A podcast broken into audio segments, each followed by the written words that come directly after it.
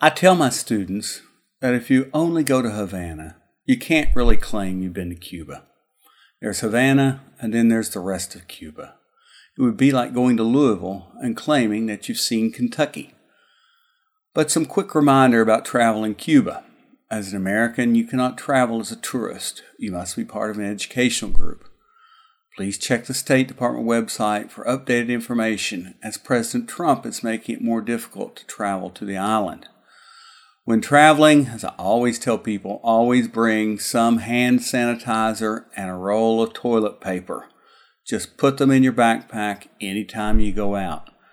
You should also have some local coins because sometimes you have to pay for the toilet, and toilet paper is rare in Cuba, thus the need for a roll of toilet paper. So, let's travel outside of Havana, Cuba.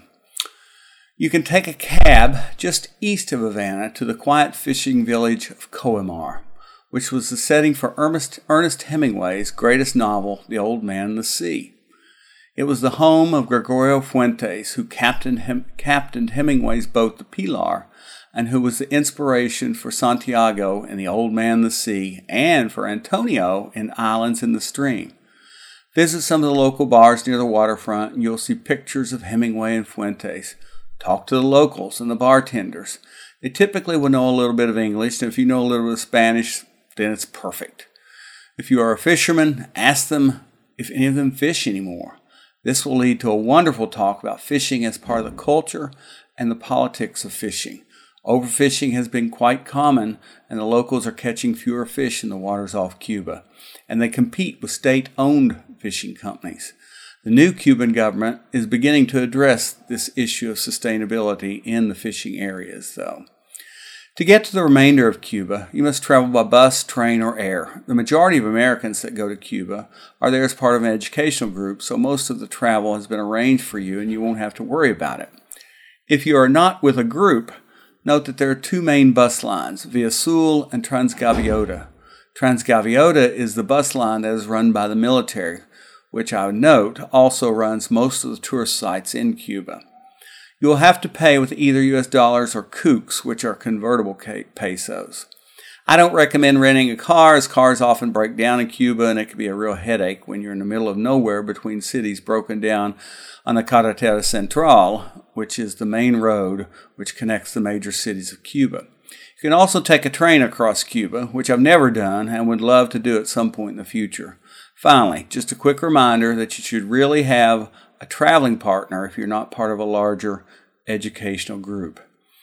If you have time, you should visit cities such as Pinar del Rio in the west, or toward the east, the cities of Santa Clara, Trinidad, uh, Cienfuegos, Camagüey, Holguín, and Bayamo. But in this episode of Politics and Passports, I'm going to focus on Santiago, Santiago de Cuba. It's on the eastern side of the island. Santiago is distinctly Afro Cuban. While officially Afro Cubans make up 10% of the population, unofficially, I've seen estimates as high as 50%.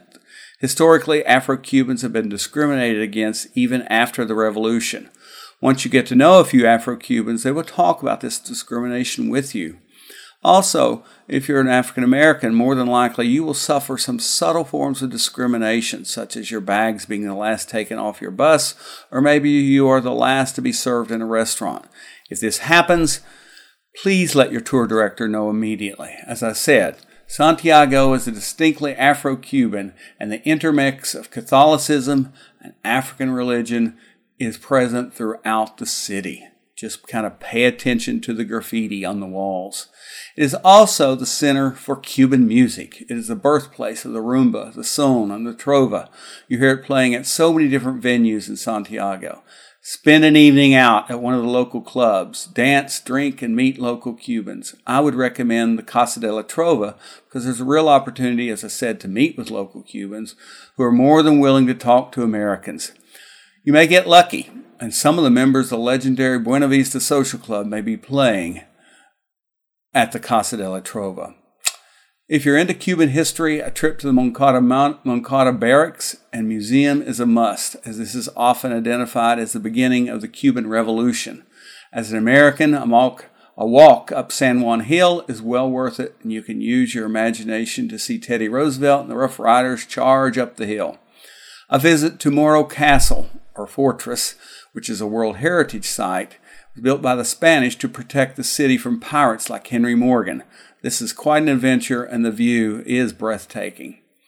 I recommend that uh, you go to one of the local Catholic churches or Protestant churches. The people in Santiago are so willing to speak to foreigners, and once you strike up a discussion, you will inevitably learn about life and politics. Just outside of Santiago is the small village of El Cobre, which is the most sacred pilgrimage site for Catholics in Cuba. The cathedral is striking, and Pope Francis visited there in 2015. Getting around the city in a taxi is easy, and from my experience, the best way to learn about life in Santiago. The drivers are more than willing to tell you about how they make a living and what life is like in the city, even if it is in half Spanish and half English. Don't be afraid to try your Spanish. The Cubans are very grateful for you at least trying. Make sure that you and your group have dinner at one of the paladares. These are private restaurants, often in the home or backyard of, the of a family. The food, rum, and cigars are great. This is a real opportunity to talk with Cubans, learn about their lives, and have a great time. Offer to help clean up afterward, and it will open up to even more discussion about the role of women in Cuban family life. You should also take a trip to the small village of Santo Domingo, which is the base of the Sierra Maestra Mountains just west of Santiago and get the local guides to take you on a hike up the mountain to visit the remote headquarters of Fidel and Che, where they planned the revolution. You can also stay overnight in a small set of cabins or cabanas with a small but nice restaurant. If you are in an educational group, be sure and have this scheduled. The locals and your guides are easy to talk to, and you can learn much about rural life in Cuba.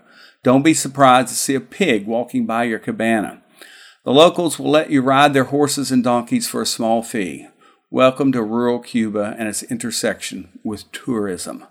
Santiago is a real treasure, and if you're willing to open up to the locals about your life, you will learn much about life and politics in this distinctly Afro Cuban city.